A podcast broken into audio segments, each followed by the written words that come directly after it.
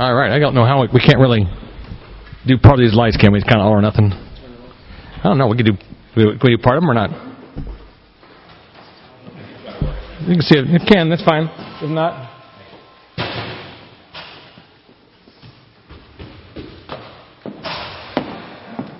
I'm honored to be with the men tonight in Harlem. I've gotten a chance before to share with the men in the Westchester region. I've gotten a chance to share with uh, the Manhattan region, the Hudson Valley region, but this is my first time in Harlem. Uh, so uh, I'm excited tonight to be with y'all. And um, as James is saying, it always kind of came together. Uh, Robin and I led the ministry, led the church in Boise, Idaho the last six years.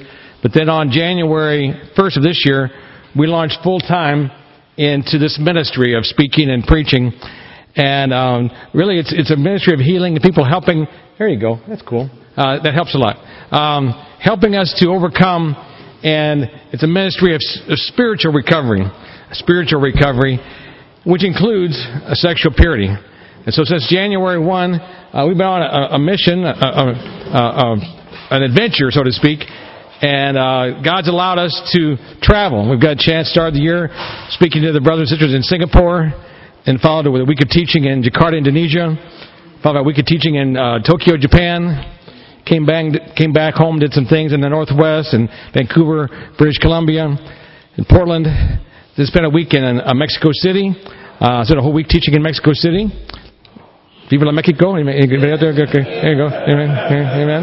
Amen. Amen. I'm glad to hear that. Um, and then just finished last week, finished a 35 day uh, speaking tour we did, we're in Boston, Kansas City, uh, Illinois, uh, Iowa, Cincinnati, Indianapolis, Indiana, Nashville, Tennessee, Dallas, Texas, and Arkansas. So uh, what I found out is we've got a common ground amongst the brothers uh, around the world.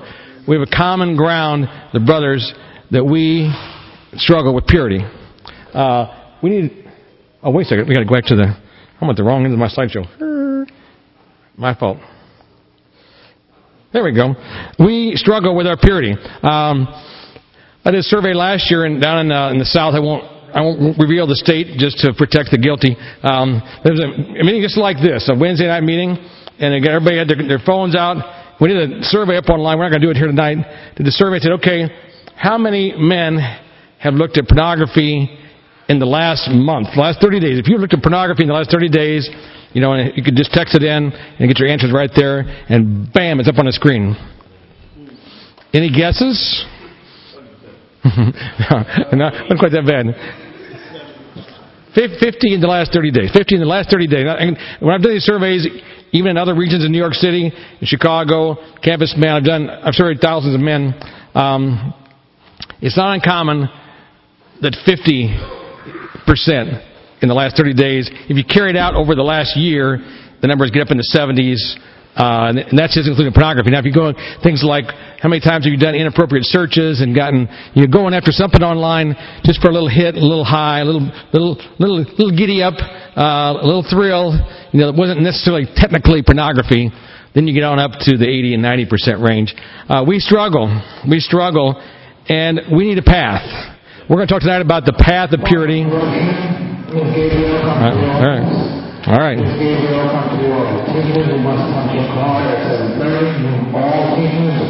All staff before God. All staff, you must punch out all your time, God. You must punch out. Got it. Punch out. All right. Everybody got that? All right. Punch out. Punch out. And so we know, we know that this is an issue. We know we need a path. Tonight we're going to explore the biblical basis for the path and explore some, some scriptures about the path, about the importance of the path, about what it looks like to be on the path, about how to stay on the path, and also about how to enjoy the path. Because usually things we don't like doing, we don't do for very long, alright? You know, some of us have, have, been on a, you know, go on a diet where you can't have like a, like a, like a no ribs diet, okay? I don't have no ribs all year. You know, I don't know how long that lasts for you. That didn't last long for me, okay? That's actually on my last road trip. I tried the ribs in every city around the Midwest. It was a, it was a, it was a great trip, you know. Kansas City was number one. Kansas City had the best. Joe's Smoke, Joe's Smokehouse, Kansas City is number one ribs in the U.S. Uh, that I've found so far. But um, you know, if you take that kind of a vow, chances are you're not going to keep it very long because we don't do things long term that we don't find some enjoyment in. We do the things that we find that are enjoyable and pleasurable. And so this path of purity, we're going to talk about how you can end up enjoying the path. Some guys feel like they're in a purity group or dealing with a purity. It's kind of like going to jail. You know, like how long are you in for? You know, uh, what's your what's your sentence here? You know, uh, oh man, I'm, I'm struggling. I've, I've been in some purity groups on Saturday mornings where it looked like these guys just were dragging in. There wasn't a, there was not an ounce of joy in there. These guys looked like they were just suffering, their, doing their time. But God's path to find a purity is full of delight and enjoyment. We're going to take a look at that and then give you some resources to help you out. So um, here we go. Uh, thank you, James, for reading the scripture. Save me some time here. Um, seeing God. You know, this scripture for many years haunted me because I knew my heart wasn't pure. I knew I was struggling. I was one of those 50%. Uh, and I wondered, will I ever see God? Will this be what causes me to miss seeing God forever? It haunted me. And you think about this ministry, uh, I look at what we do as a seeing God ministry. That's what we're here. We're not like an anti-masturbatory society, okay? We're not like the stomp out porn society. No, we're about helping men and women to see God. Because when you see God, amazing things happen. I know your theme this year is about loving God with all your heart and your soul, your mind, and your strength. Amazing thing happens when you can see God for who He is. I bet you're going to love Him. I bet you're going to want to be with Him. I'll bet you're going to want to follow Him and serve Him. So obviously, Satan, if he's trying to destroy our walk with God, the first thing he's going to do is kind of blind us. Because God in His glory is amazing. God in His love, God in all His great characteristics, is an amazing God. But if He can block our view of God, then He's got a great heads up on taking out our souls. Uh, Gerald May, in his book Addiction and Grace, says addiction is the greatest enemy of our love for God. Think about that. Addictions are the greatest enemies, the greatest hindrances in loving God. Because an addiction is also known as, as an attachment. It's something, the word attachment means like, is it from the, the Latin attaché, which means like to nail. It, it grabs your heart and it nails it to something. And we can become attached to many things. We can become attached to sports. We can become attached to food, attached to pornography. We can become attached to many things. Our work, uh, our, our yard. So many things we are tempted to become attached to. And when our hearts get attached to those things, then our heart is not free then to attach itself to God. So Satan is trying through not just pornography, but for all our lives, we're going to face the challenge is, is my heart attached to God? Or is my heart attached to something else? Is my heart attached? You know, where's our heart? At the end of the day, are, are we craving more God? Or, are we craving to know how our team did, you know? See, I, I can't sleep until I, I know the score, okay? What's our heart attached to? Are we craving, in the day, attached to God? Attached to our family? Or we can't, we can't sleep until we know what the stock market did. Or we can't sleep until we know what's going on in the world. So we're going to deal with this tonight. We're going to talk about what purity is, and then go from there. I had a drink here. Here we go. Um,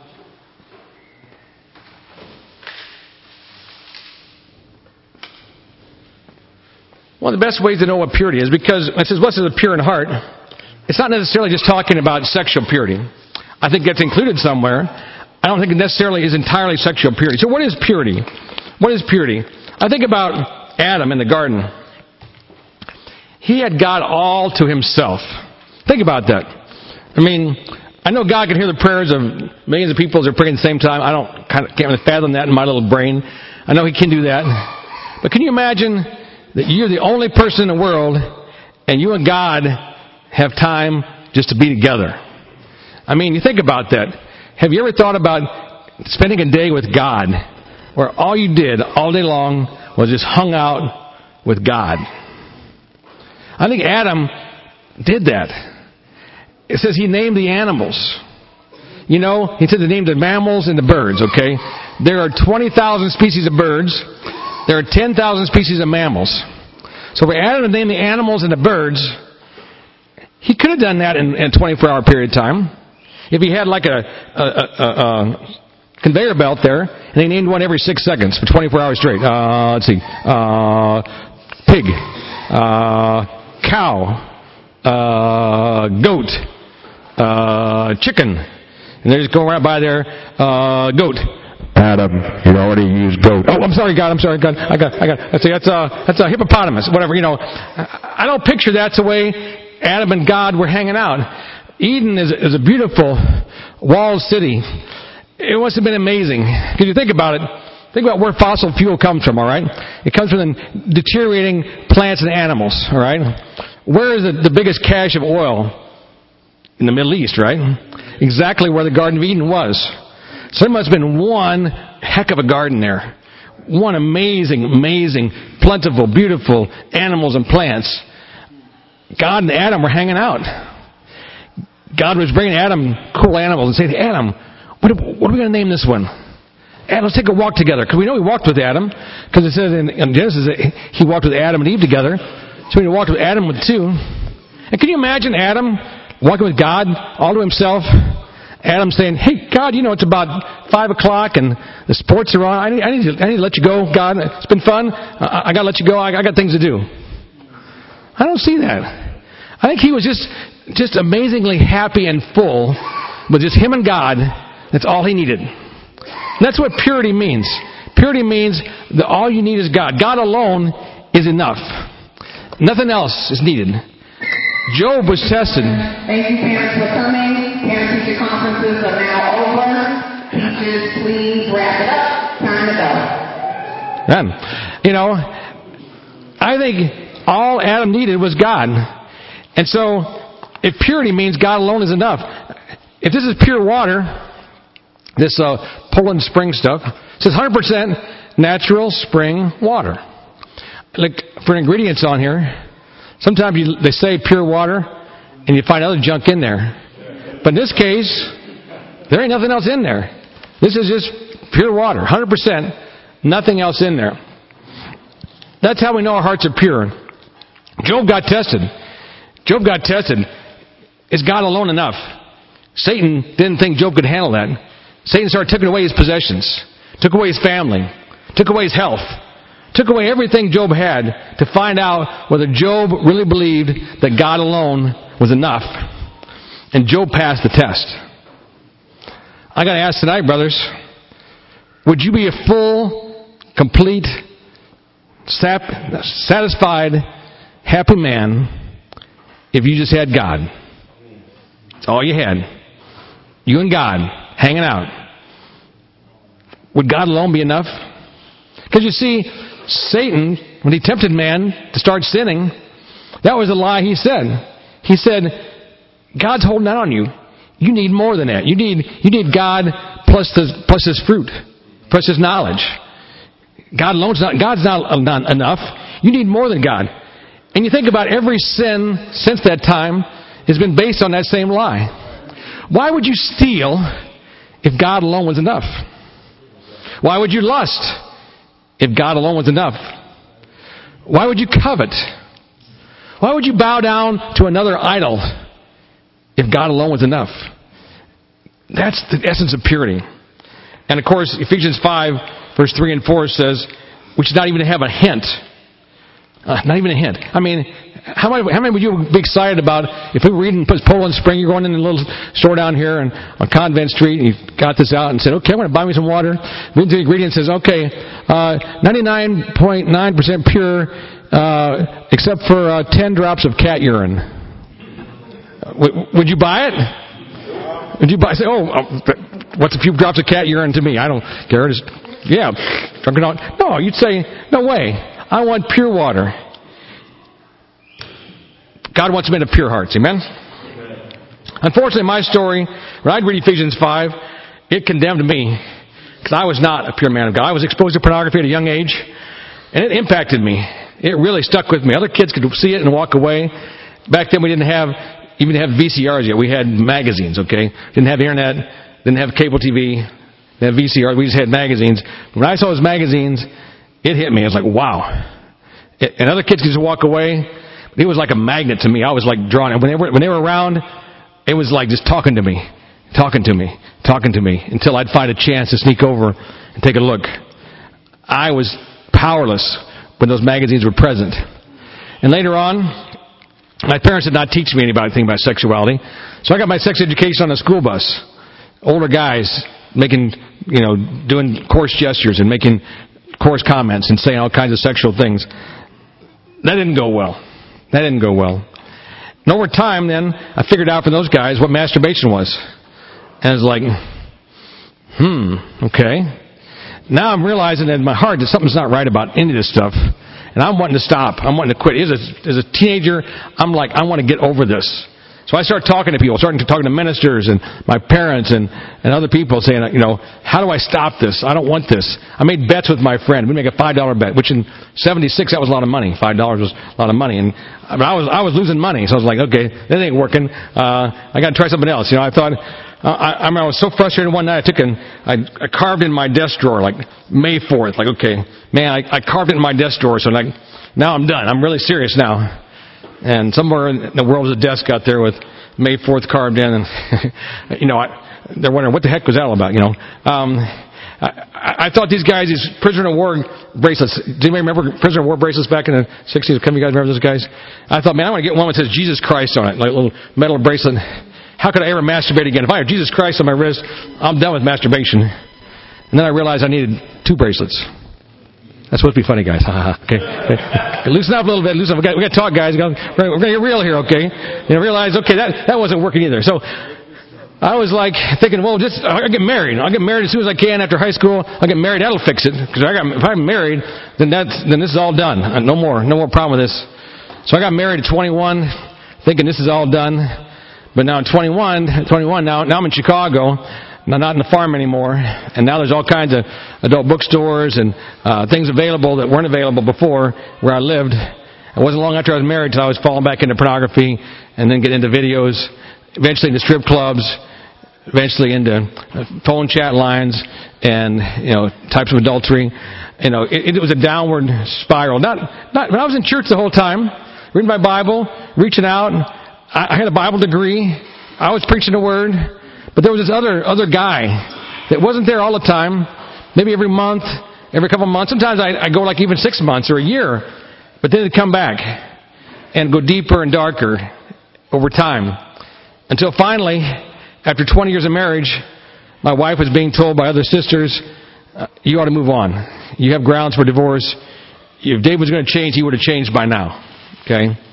and they were telling her she should move on. Uh, my counselor, I was paying him 125 bucks for a 50 minute session. He privately told my wife, uh, "There's less than 50 percent chance Dave will ever stop this." You know, and he did this for a living. This is his full time job. His assessment was I was less than 50 percent chance of ever breaking this cycle of behavior. I wanted to re- when I found that out, I was like, hey, dude, I need a refund, man. Come on. If I'm paying that kind of money, you at least got to believe in me. Somebody's got to believe in me. Uh, but at that point, there wasn't much believing in me because I'd, I'd frustrated several evangelists and several disciplers.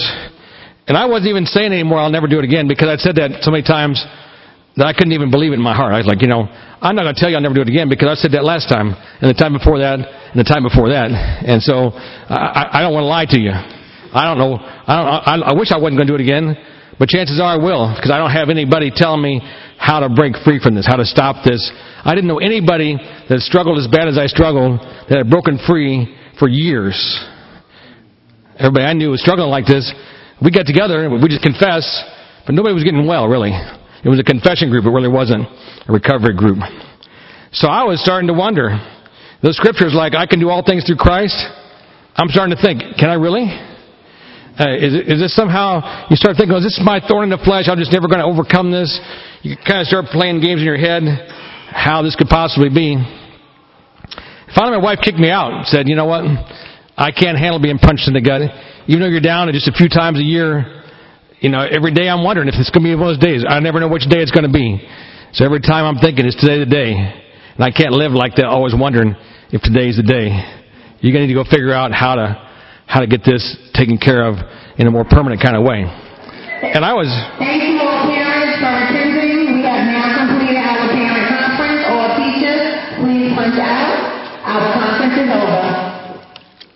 Amen. You said that last time.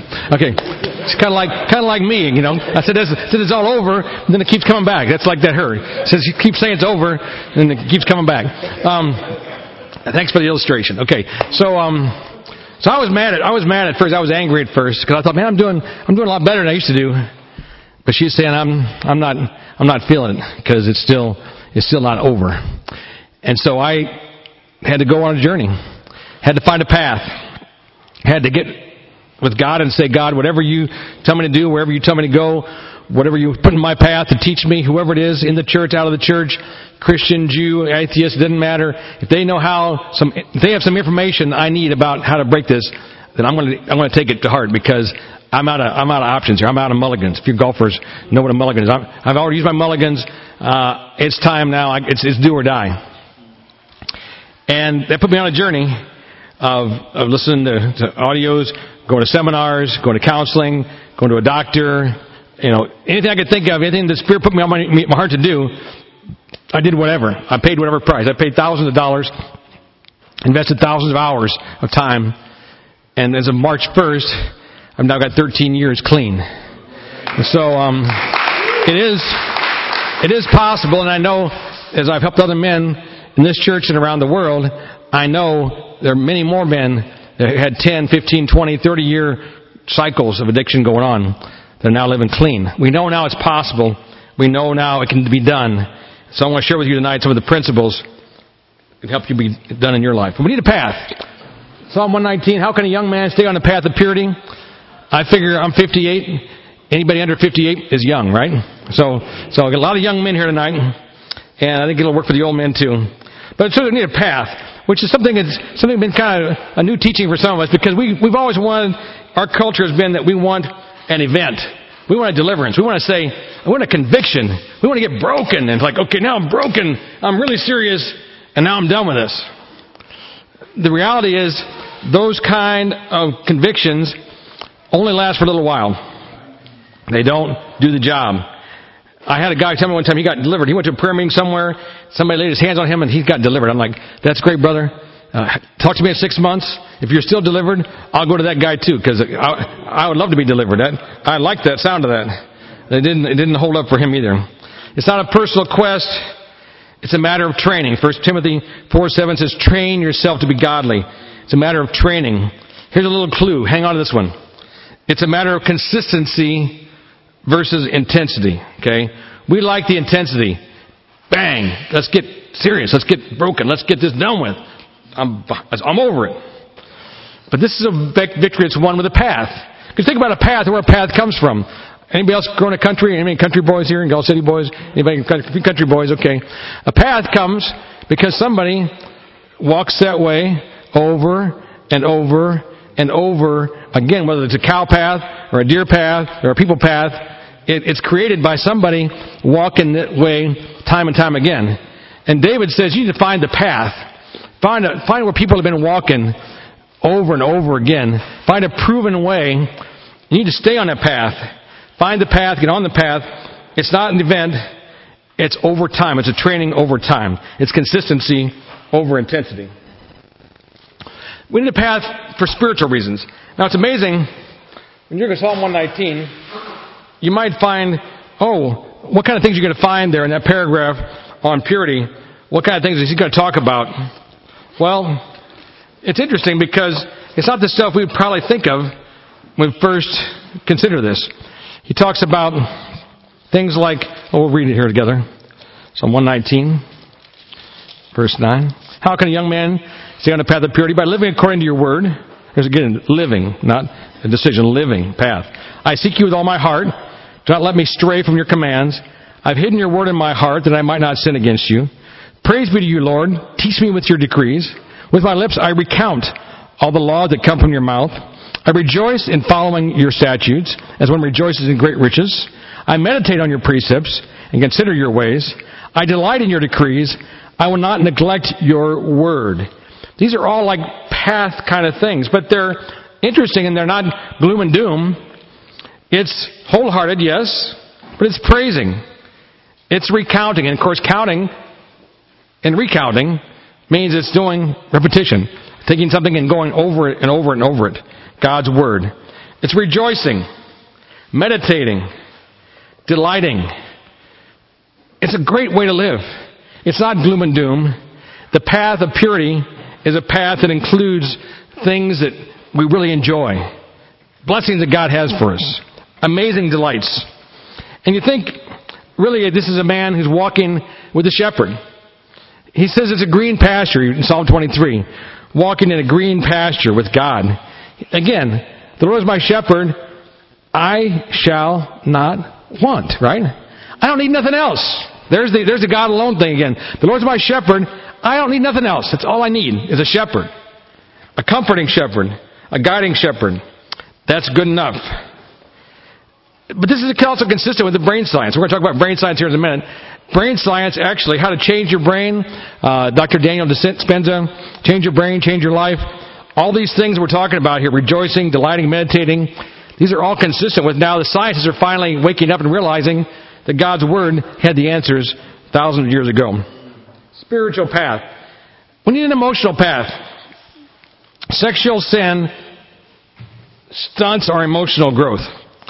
You think about this. When you're in fifth grade, all right, the, at least back in my day, fifth grade is the first girls in my class started growing breasts, okay? And that's all the guys could talk about was breasts, anything sexual. I mean, I remember guys throwing themselves down the floor trying to, to look up somebody's skirt. I mean, it was just like they're crazed, crazed guys wanting to get a peek, wanting to get a look, wanting to talk about. They were consumed with breasts and sexual parts. And you think about that, fifth grade, not a very emotionally mature group, okay? I don't think there's any fifth graders in here, so I don't want to insult the fifth graders. But, you know, and you think about pornography in the pornography world, where are they stuck? They're still in fifth grade, right? It's all about TNA, breasts and rear ends, right? The pornographic actors are told to, to, to have their hands behind their backs, not to block the view of the genitals, okay? Because they want to see the sexual parts. It's all, all that matters to them is seeing the sexual parts. That's emotional immaturity. Emotional, mature men realize that the heart of a woman, the mind of a woman, the eyes of the woman, what's in her, what she's all about. That's the way mature men think about women. Immature men, all they think about is the body parts. Sexual sin stunts our emotional growth. We're living as fifth graders if we're still in the pornographic world. And also, kids think about themselves. There's no concern for others. It's all about me, me, me. If you learn about sexuality from the pornographic world, it's all about you. Getting what you want, when you want, how you want it. There's no concern for the other person.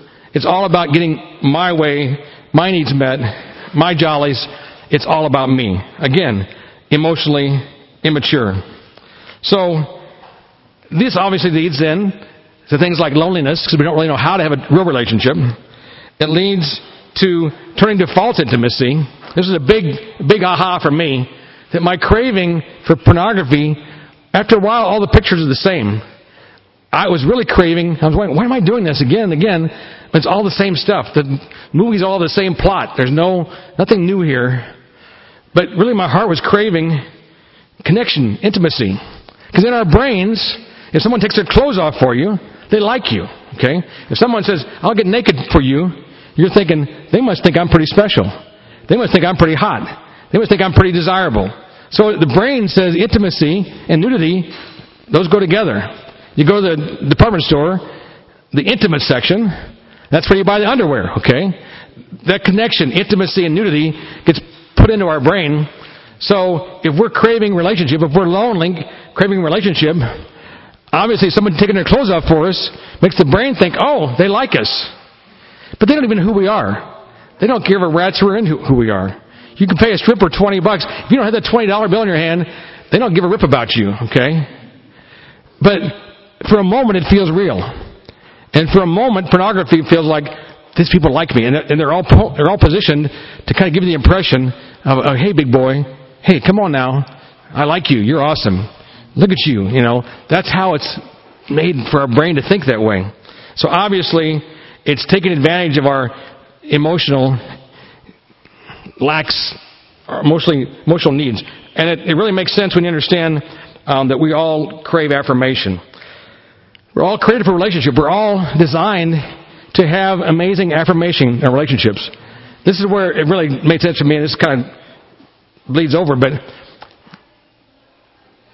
every man that's ever struggled with pornography, according to Russell Willingham, at some point has faced an abandonment issue. Somewhere at some time in life, you know, was not given the affirmation that they needed or wanted. And this came through my head. It really helped me a lot. My dad's a great man. And you can read about it in the, in the Grace Calls book. It talks about my story in there. Great man, but he felt like I needed to be knocked down a level. He never really affirmed me. He never really bragged about me when I was around. Other people would say, Oh, your dad's talking about you. I'm like, Really? He's not talking to me. Now, I have to admit, I was a young whippersnapper, smart. Can I say ass here? Is that, can I say ass? In, I don't know. I say ass in New York. No, I, I was a smart ass. Okay, I, I I was really a kid that was really full of myself, and so I could see why he he didn't he, he didn't like that, and he wanted to knock me down. But I was craving affirmation. I was craving somebody to believe in me, somebody to desire time with me.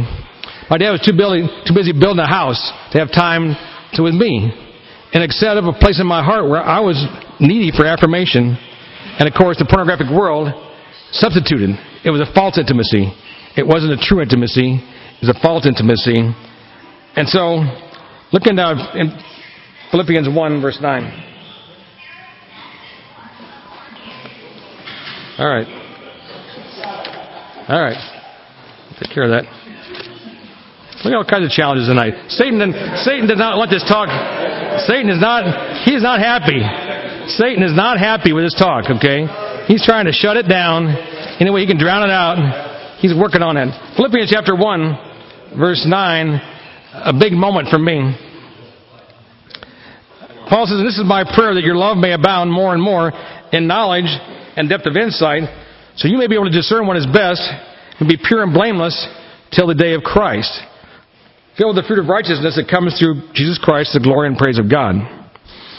This, this was a big breakthrough for me understanding what was driving my impurity. It was a, it was a, I had an emotional path to go on here because I was a person that had, I had an empty spot in my heart.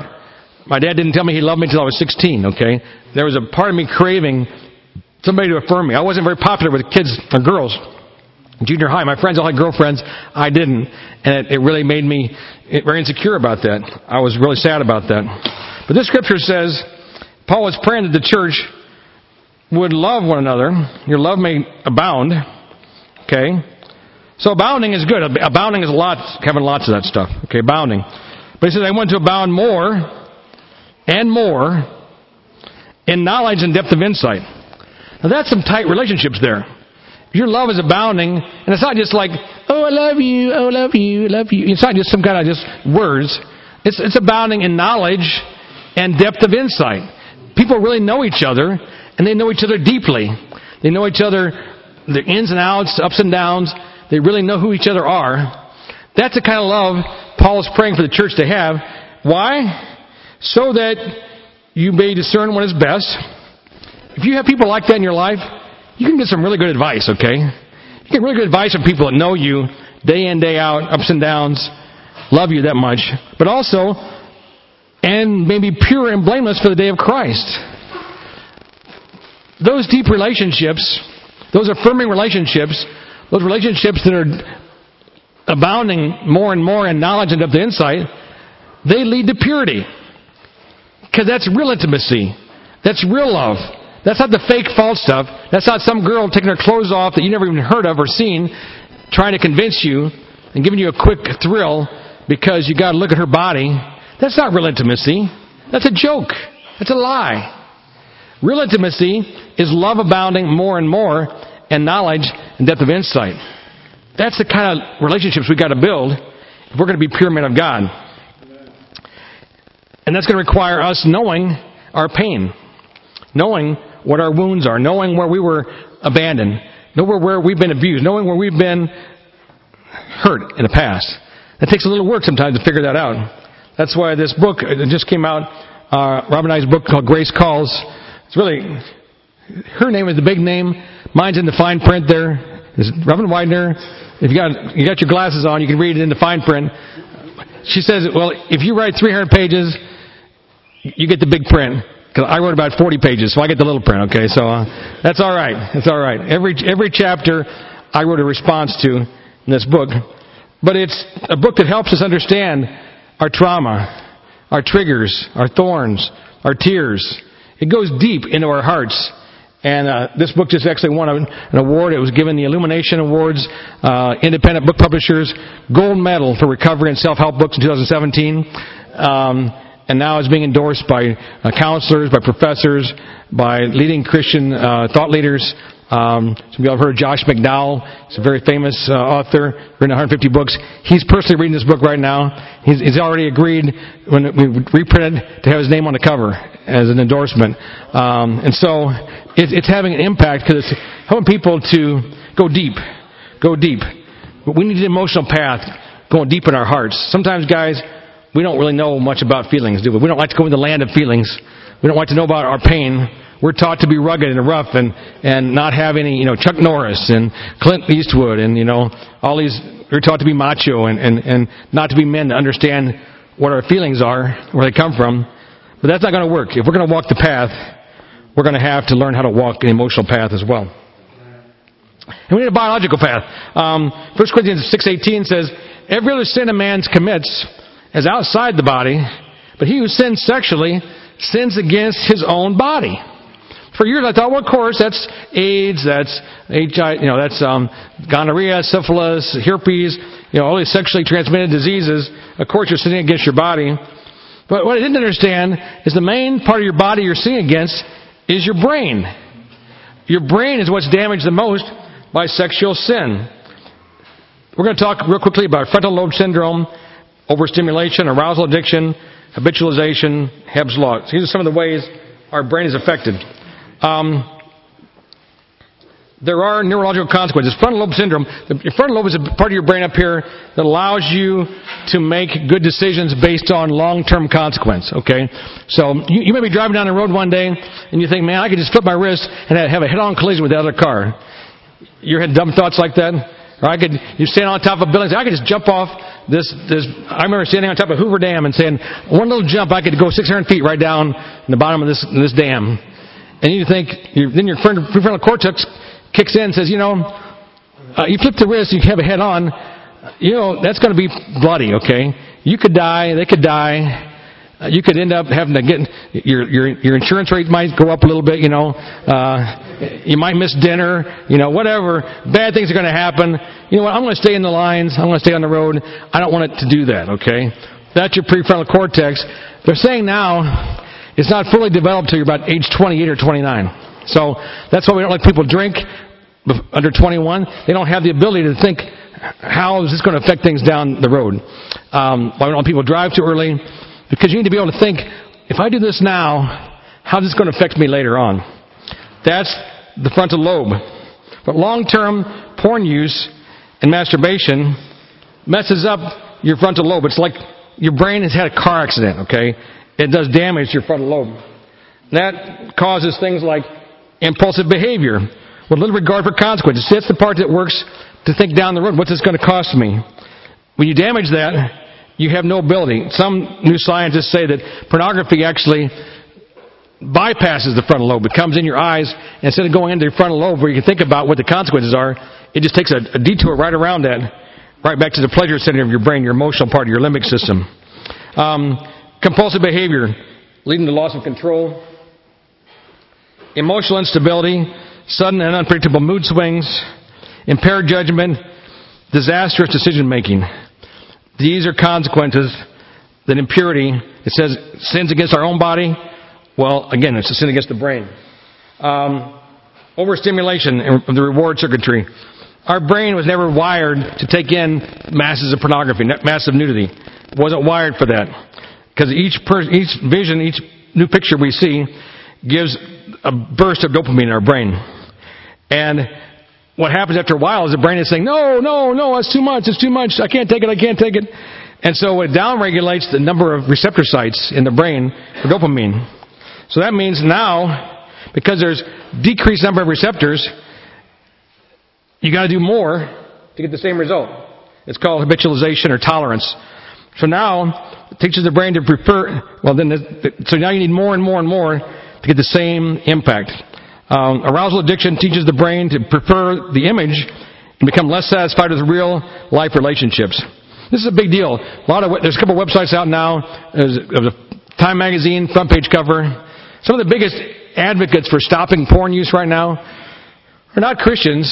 They're scientists. They're counselors because more and more men are coming in with erectile dysfunction because their brains prefer the image on the screen versus a real life person and they have lost their ability to be sexual with a real person because the brain becomes so addicted to the arousal addiction it needs because in pornography you get not just one vision but over and over and over. You can consume more pornography in one session than the average person would have seen nudity in their entire lifetime. And that's again overwhelming the system causing the brain to shut down and then be wired to the wrong things um, again, dopamine surges when a person is exposed to novel stimuli. Um, this, the whole idea of novelty, of different genres and different types of porn, what keeps people going, keeps the dopamine rushing, and this creates an addiction. Or we have to search harder for satisfaction, leads to more extreme stimuli, longer porn sessions, more frequent porn viewing. Um, it's, it's like when you overwhelm the system, it, it just, your brain is like losing your taste buds, okay? I mean, what a bummer to be unable to have your taste buds, right? I mean, uh, when's the last time you thank God for your taste buds? Okay, you really, you really should more often because uh, I mean, can you imagine life where you just can't taste anything? It's just, it's just all the same old thing. I mean, like I say, I was on this trip through the Midwest. I was having ribs in every town. I was like, okay, I'm comparing the ribs in Kansas City to the ribs in in uh, Cincinnati to the ribs in Boston to the ribs in Nashville. I'm on a I'm on a tasting tour, a rib tasting tour of the of the Midwest. And it, it, you know, and I'm like, I'm loving it. I'm, I'm loving, well, let's see, ah, this has got a little more smoke, this has got a little more sauce, a little sweeter, a little more spicy. I'm, I'm digging it, okay? How sad would that be if they all taste the same? The taste is all the same. You know, it'd be a, it'd be a terrible thing. We'd lose our ability to be satisfied with our food.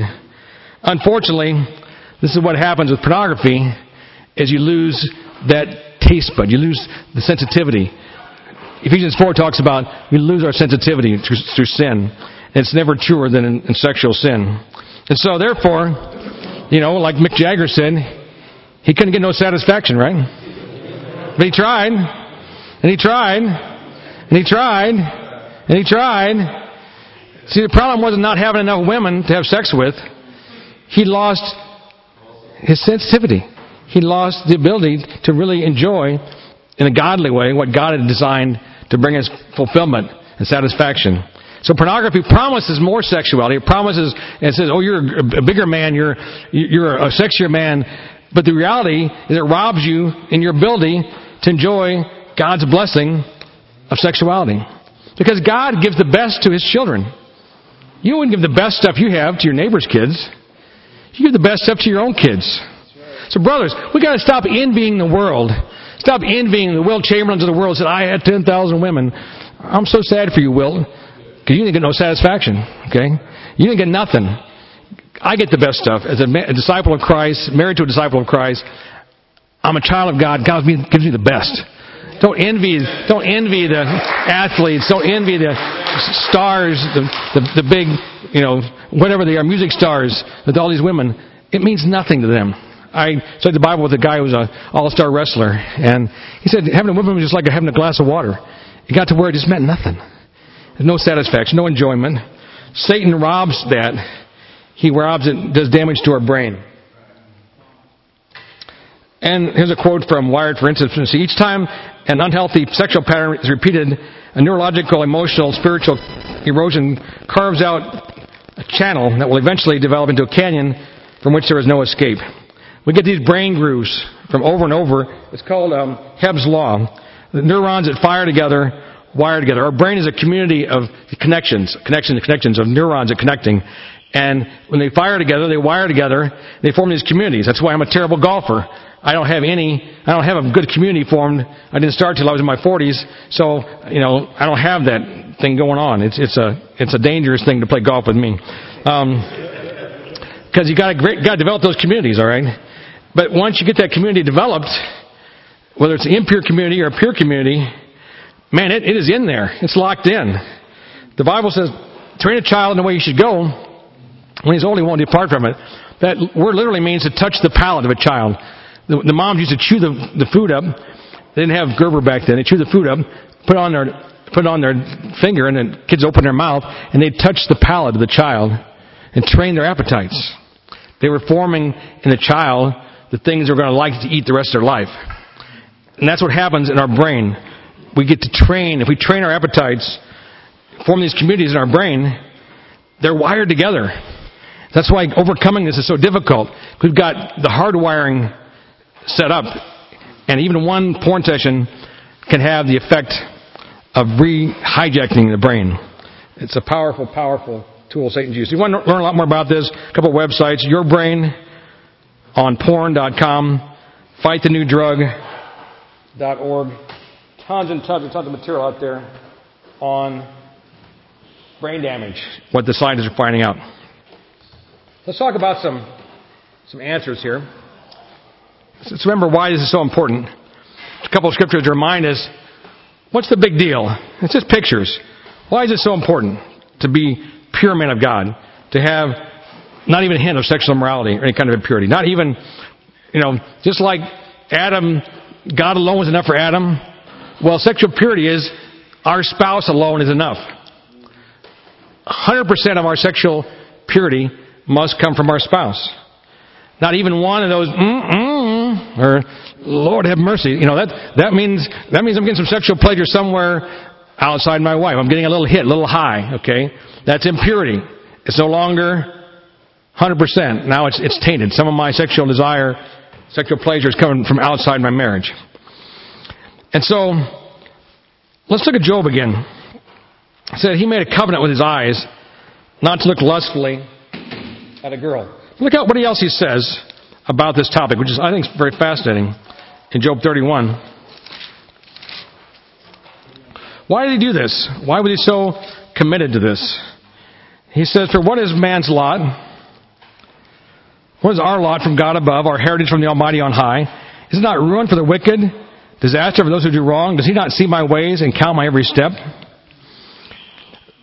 Job talks about his heritage, his lot. He's talking about his destiny here. His destiny, his spiritual destiny, he believed was tied to his sexual purity.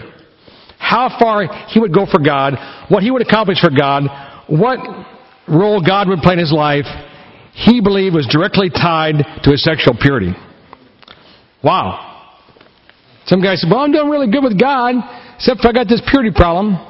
I got news for you. You're not doing that good with God. Okay? You're not doing that good with God. Because God values your sexual purity. And, and look at Job. Said he made a covenant with his eyes. Now, different kinds of covenants in the Bible. But the covenant that Abraham made his servant take before he went out to find a wife for Isaac, he wanted to marry only a Jew. So he said, I want you to take a covenant with me before you go out that you're only going to bring back for my wife, for my son Isaac, uh, a Jewish girl, a faithful Jewish girl for him to marry. He said, put your hand on my thigh.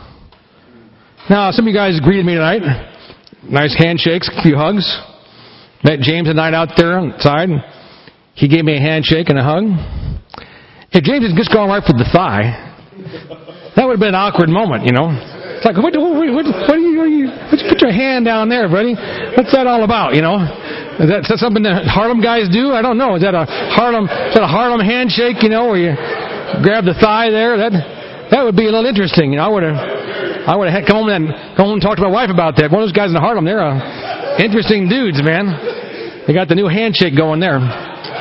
Um, but actually, my, my Hebrew, I, I, my major in college was biblical languages, Greek and Hebrew. And my Hebrew professor, Tom Edens, who um, did eight years of Hebrew study at Hebrew Union in Cincinnati, Ohio, um, he said that translators are being nice. He said the reality is that word there is not thigh. That word is testicle. All right? And so when they made the covenant, it was like a life for a life, okay? It was like um, we're, we're, we're taking a, a blood oath here, you know? And I don't know about you, but I, I've never made that kind of oath with anybody, you know? Uh, that, that'd be a serious moment. If I were to make that oath, that would be a solemn, solemn occasion, okay? A very, very important moment that I would never forget that, okay? Well, his conviction about his purity was that serious to Job. He's like, you know what? It's my life here. It's my spiritual life. My destiny is tied to my purity. So I'm serious about my eyes. Where my eyes go, what my eyes look at, I'll take that very seriously. And you know what? When God looked over the whole earth, when him and Satan were hanging out, and God looked over the whole earth, who did God say was his man? Who does God say, of all the people on the earth, do I respect the most? I respect Job. I don't think that's an accident. I think that is exactly one of the reasons why God honored Job so highly, because Job had that kind of conviction about his purity. I love Revelation 2.20, one of my favorite passages on purity, about the church in Thyatira. All the churches in Revelation had good things going for them, but all of them had an issue. Laodicea had lost their fire. Ephesus had lost their first love. But Thyatira, we don't talk about as much. Thyatira, in Revelation 2, verse 20, it says, in verse, it says, Nevertheless, I have this against you. You tolerate that woman Jezebel, who calls herself a prophet. By her teaching, she misleads my servants into sexual immorality and eating of food sacrificed to idols. The problem in Thyatira was they had grown tolerant of sexual sin. Woman Jezebel, whether she was a real woman or a symbolic, she was all about sexual immorality, and the church had gotten to where they just let it go. They weren't addressing it. See, God is patient with us. I can tell you, I told my story, 30 years of cycling in and out of pornography and masturbation and sexual sin. God is very patient, but He's not tolerant. He expects us to be victorious. He expects us to deal with this. He expects us to do whatever it would take to be pure of God because He wants us to be like Job and to be spiritually powerful. Look at the promise then, Revelation 2.20, of what the promise is for those people who deal with this, who become intolerant, who take care of this matter. And, and two, um, um, sorry, yeah. 24 says, verse 25, 26 says, To the one who is victorious and does my will to the end, I will give authority over the nations. Interesting. To the one who deals with this sexual sin of Jezebel, says, I will give him authority over the nations. Your, sex, your spiritual authority is tied to your sexual purity. Think about that. How much confidence you have in a Bible study with somebody, you start going through the sins, and you say, well, you got to deal with your Im- Im- uh, immorality, your impurity. You know, well, I'm still struggling with mine, but um, you got to deal with yours. How much authority do you have in that situation? How much authority when your teen son, your teenager, junior high son, you catch him on the internet looking at pornography, you say, son, this is bad, but you know, I do it too. How much authority do you have to help him overcome that, to teach him the way? How much authority do you have to lead your family, to lead your wife? How much authority you have in your, in your neighborhood, in the church? Your authority, your spiritual authority is tied to your purity according to the teaching here in Revelation. I see this happen. Before I began my string of victory, I had spoken a couple places in the U.S., never outside the U.S., and I didn't think much about it. But since God sent me on this journey, guided by the Holy Spirit, to be sexually pure, to go after total purity, God opened the door for me to speak in Kiev in Ukraine, in Zagreb, Croatia, Budapest, Hungary, Nairobi, Kenya, Kampala, Uganda, Jakarta, Tokyo, all over the Caribbean. Is this an accident? Is this just happen? Is it possible that because now I'm a man of purity, that God has given me authority in the nations? We were in Africa.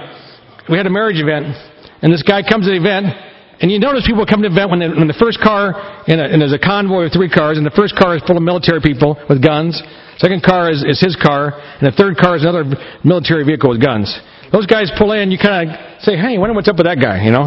He was somebody's visitor. And when you're speaking, you kind of look and say, kind of keep an eye on this guy. Like, wonder what he's, wonder what his facial expression is telling me about, because I'm talking about things that they don't talk about in Uganda. AIDS has killed thousands of people.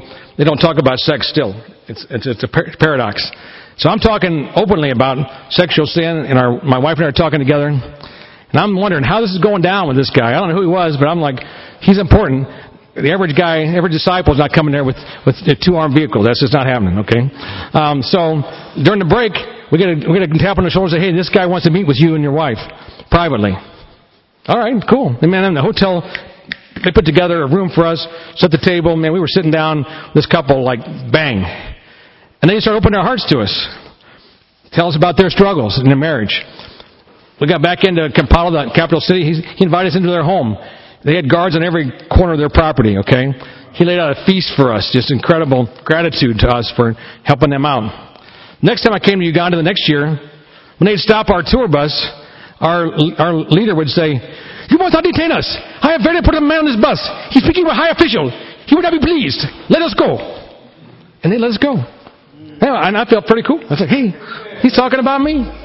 Talking about me. Because I'm, cause I'm, cause I'm buds with a guy that now is the, over the entire military of Uganda. Uh, this guy, I've been in his life, sharing with him about how to, how to pure life and a pure marriage.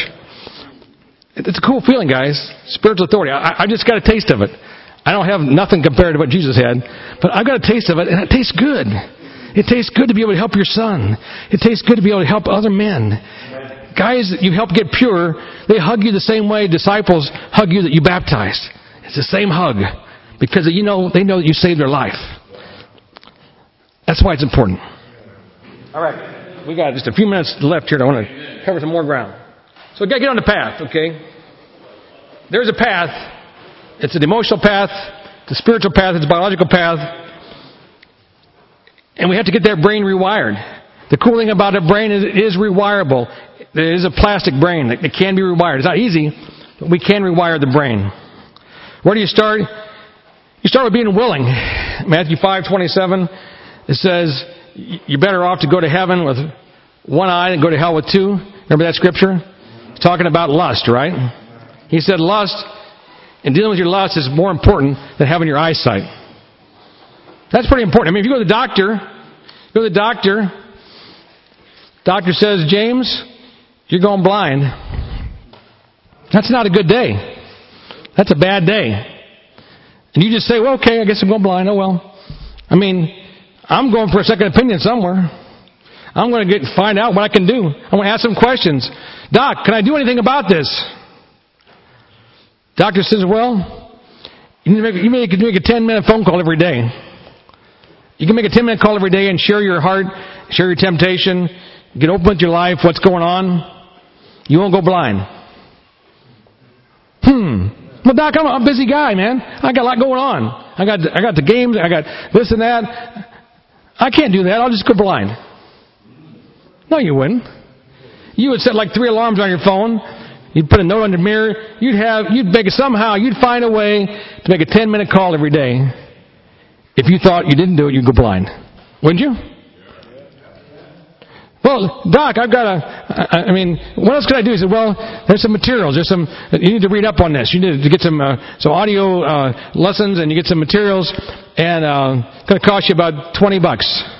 Um, it's like, man, 20 bucks. That's a lot of money. I will just go blind. You'd find the money, wouldn't you? You'd find that money.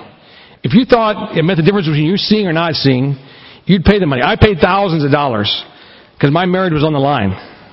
If you're serious about something the way it is talked about here, like you lose your eyesight, going to a meeting, going to a seminar, reading a book, listen to some audios. I mean, um, you guys did them, went through the audios as a, as a group, which is awesome. But are you pure? Are you successful? If you're not yet, you need to get your own copy of them and recount. Go over them and over. I had a guy in this church in New York City church.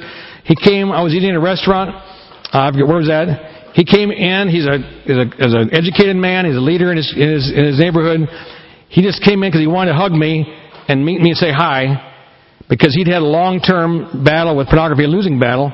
He started listening every day. He said, I would listen to lessons every morning on my drive to work, 20-minute lesson, for a month. Then I'd read the Bible for a month. Then I'd go back to listen to your lessons again. And by the way, those aren't those aren't cassettes. Okay, those are not cassettes. They're, they look like cassettes, but they're little thumb drives. All right. Um, and he said, by doing that, I learned how to be a pure man of God, and I'm now walking in freedom. See, that's the thing. If you're not free yet, you got to go back and do the training, do the repetition, go after it over and over. But you got to have start, start first with a conviction. Are you willing to do whatever? Then find some mentors. Find some people who actually, a big point for me was I went to a group, had some men who actually had been as messed up as I was, or now were living free. It's like, wow, these guys actually exist.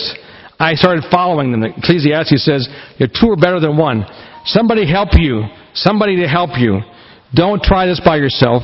Find a mentor. Find a helper who's actually walked the path and can show you the way. If that means going out of the church, I don't care. Find them somewhere.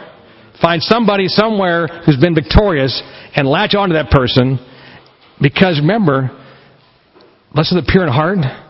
They will see God. Your spiritual survival depends on this. Don't be content to keep struggling. Get the help you need. Creating boundaries is so important. Remember the prefrontal cortex, how it, it allows you to make a decision based on long-term consequences? That's the part of your brain needs to be trained. I know because my boundaries, if I click on something, I gotta talk to my wife about it. If I break a boundary, I'm gonna click on the top 10 hottest tennis players on the women's tennis tour. I gotta make a choice right there. Is this worth talking to my wife about? I have to envision in my mind what that conversation is going to be like. Because she's going to ask me, what did you click on? What did you search? And I have to envision in my mind how that's going to go down. How she's going to respond. If she's going to cry. If she's going to, how that's going to make her feel when I talk about that. That's my prefrontal cortex helping me out.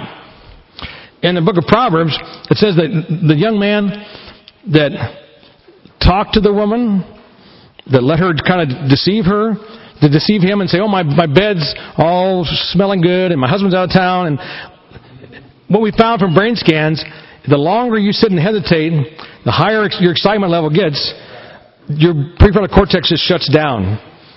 It says, like an ox to the slaughter, he just bang went. Again, the country boys would know about this. The city boys may not know, but it said, ox going to slaughter is like, hmm, I'm going to the slaughter.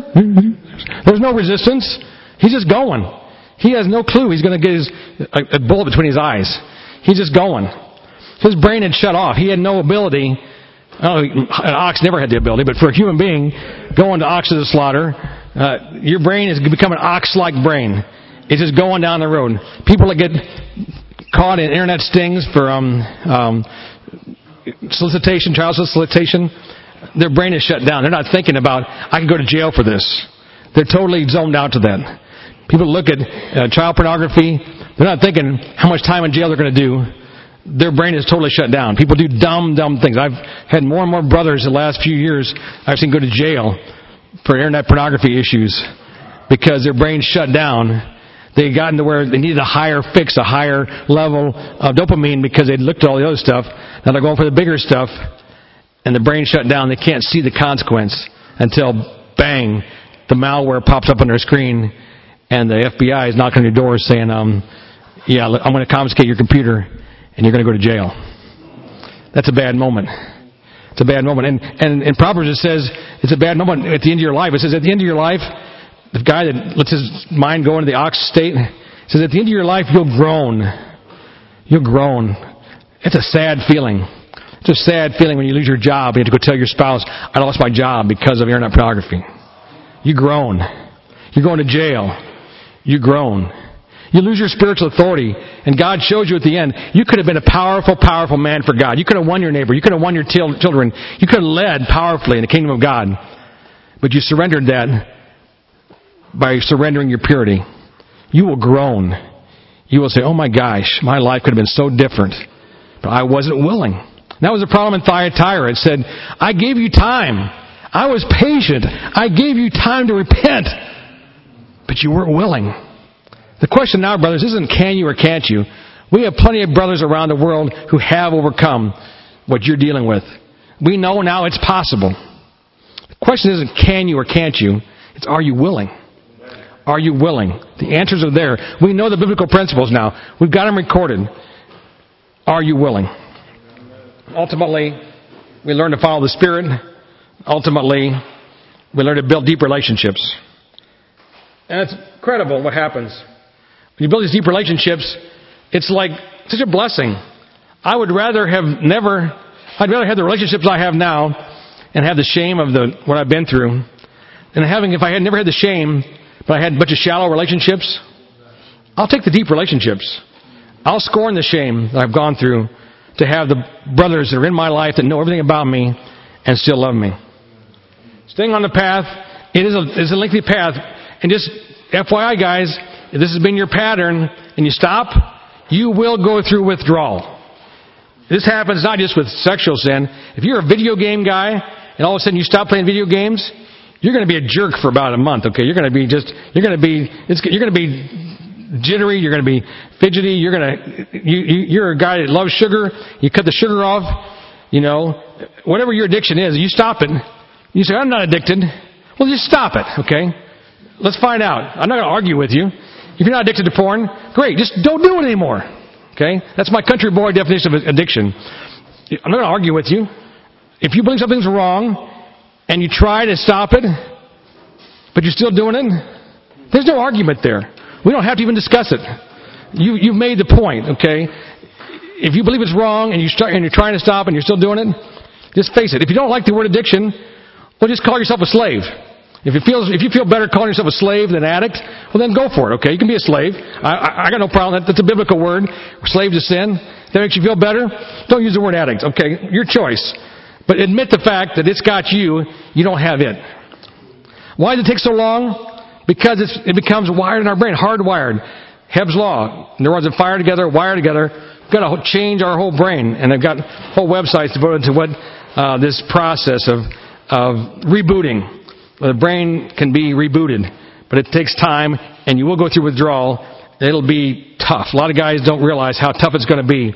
When you say, I'm quitting, your brain says, Oh, no, you're not. Oh, no, you're not. You said it before. I'm used to this. The brain likes what's normal. The brain always is asking what's normal. When you've got a normal pattern set up, you try to change it, hell is going to break loose in your brain, okay? There's going to be all kinds of resistance. But you can get through it with the help of some brothers, you can get through it. Ultimately, God wants to build our character.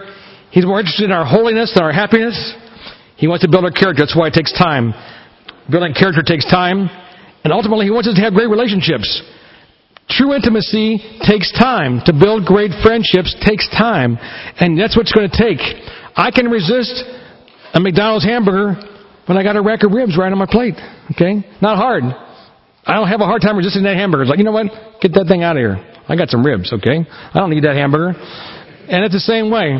When you have real relationships with your spouse or your single brothers, with other parts of the body of Christ, we have real relationship, real intimacy, then we can say, why would I want that? Why would I want, you know, some famous actress? You can have sex with some famous actress. Why would I want that? I don't even know her. There would be no there would be no intimacy, there would be no connection because we have no emotional bond, no spiritual bond. It would be only physical. That would be so disappointing, so unsatisfying. Get that out of here. Get that thought out of my head. It, it makes no sense to me. Ultimately, amazing gifts happen as we recover. So, final thing is, see the guy here climbing? I'm not a climber, okay? That's not my deal. But if I was a climber, I would buy the right gear, okay? This guy, I'm convinced, he didn't just buy cheap stuff, okay? If he's out there hanging from those ropes and his life depends on it, he bought some good rope, okay? He bought some good harness. He bought some good gear because in his world, if he's going to be successful, he's got to have the right gear. And so I'm going to give you some suggestions of some gear that can be helpful to you. You know about the audio series? It's 20 bucks. 20 bucks for 21 lessons. Come on, guys. You know, uh, I tell people that's I paid $150 an hour or $130 an hour for 15 minutes. If you don't get like one fifth of counseling session out of those 21 lessons, I'll refund your money. Okay, gladly. It's not a problem. Um, there's a marriage seminar plus the, the purity seminar. It's a, it's a two for one kind of deal. Uh, so 12 couples came together in our home, and we did a whole weekend on how couples can work together and purity together. That combined with the other one is $30. Uh, again, great material. Uh, this book, award-winning book, it's now been uh, the gold medal winning book. Um, this book will take you deep. Some of you guys need to figure out what your trauma has been, what your triggers are, what what's going on. You you're emotionally shallow. You need to learn how to walk close to God and let Jesus lead you into some difficult places that maybe you've never been. Some of you may need to go to counseling. I mean, it's it's not a big, it's not a bad thing. Once in a while, if you've been abandoned by a parent, if you've been abused sexually, many times a counselor is not a bad thing. Don't be afraid of a counselor. A counselor can be a good thing. But maybe before you do that, take a walk through this book and find out where your heart's at and what's been going on. Tonight we're offering a special deal. Um, if you haven't given your your uh, your lady in your life a Mother's Day gift yet, here's your chance to redeem yourself. Um, we've got uh, we've got. Uh, Really, all these books are good for men too. I mean, the, the Secure in Heart it says overcoming insecurity in a woman's life. In Singapore, there's a men's group doing the Secure in Heart book. It's it's really cool.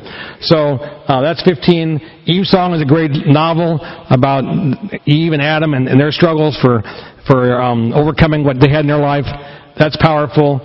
And so you can get the three books: the Grace Calls, Eve Song, and Secure in Heart. Or I want to make a deal of all deals. I want to give you. I want to go crazy here. Okay? If you want to do the three for deal, the, the, the big deal. You can get any three, except for the video. We've got a, a, a video for um, Grace Calls for married couples. I can't include that deal. Everything else, though, on the table, if you get three, that's one Grace Calls plus two other things, either an audio or another book, 40 bucks. That's like 60 $70 value. That's like crazy. My wife would kill me if she was here, okay? Because that's like giving away. But I want you guys in Harlem to have the tool, have the gear you need. Go through this with your spouse. Married guys, have the guts to go through this with your spouse. It will change your marriage. And for some of y'all that are free this weekend, that haven't signed up for our, our conference this weekend in Valhalla, uh, Friday night, two hours of teaching, Saturday, eight hours of teaching. It's called Grace Calls Power to Overcome. It's a deep dive into the grace of God, which will give you principles, biblical principles, to help you overcome whatever battle you're facing. The crazy thing about this, the sign up so far, it's like three quarters of people signed up for women. I'm like, did the brothers not understand that this is for them too? I don't know what's going on here. Or you single guys, it's a good chance to meet some girls, okay? Uh, there's a lot of girls are going to be there. Um, but either way, um, uh, come as a couple, come as a couple, come as a single. But I mean, the Bible says, Titus says, the grace of God teaches us to say no to ungodliness and worldly passion. Grace is a powerful force. We're going to explore the power of grace. And you can go to the website, pureandsimpleministry.org. If you're interested in the conference, we can sign you up tonight. You can go on the website.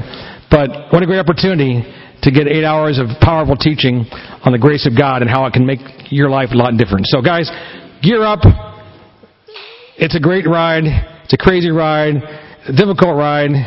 But don't you want to be men of spiritual authority? Don't you want to see God? Don't you want to be have like Job, God scan over the city and say, "That's my man. That's my guy." It's a it's a costly price. It's a high price, but in paying the price, the life that God has for you is an amazing life. I don't want anybody to miss it. Amen.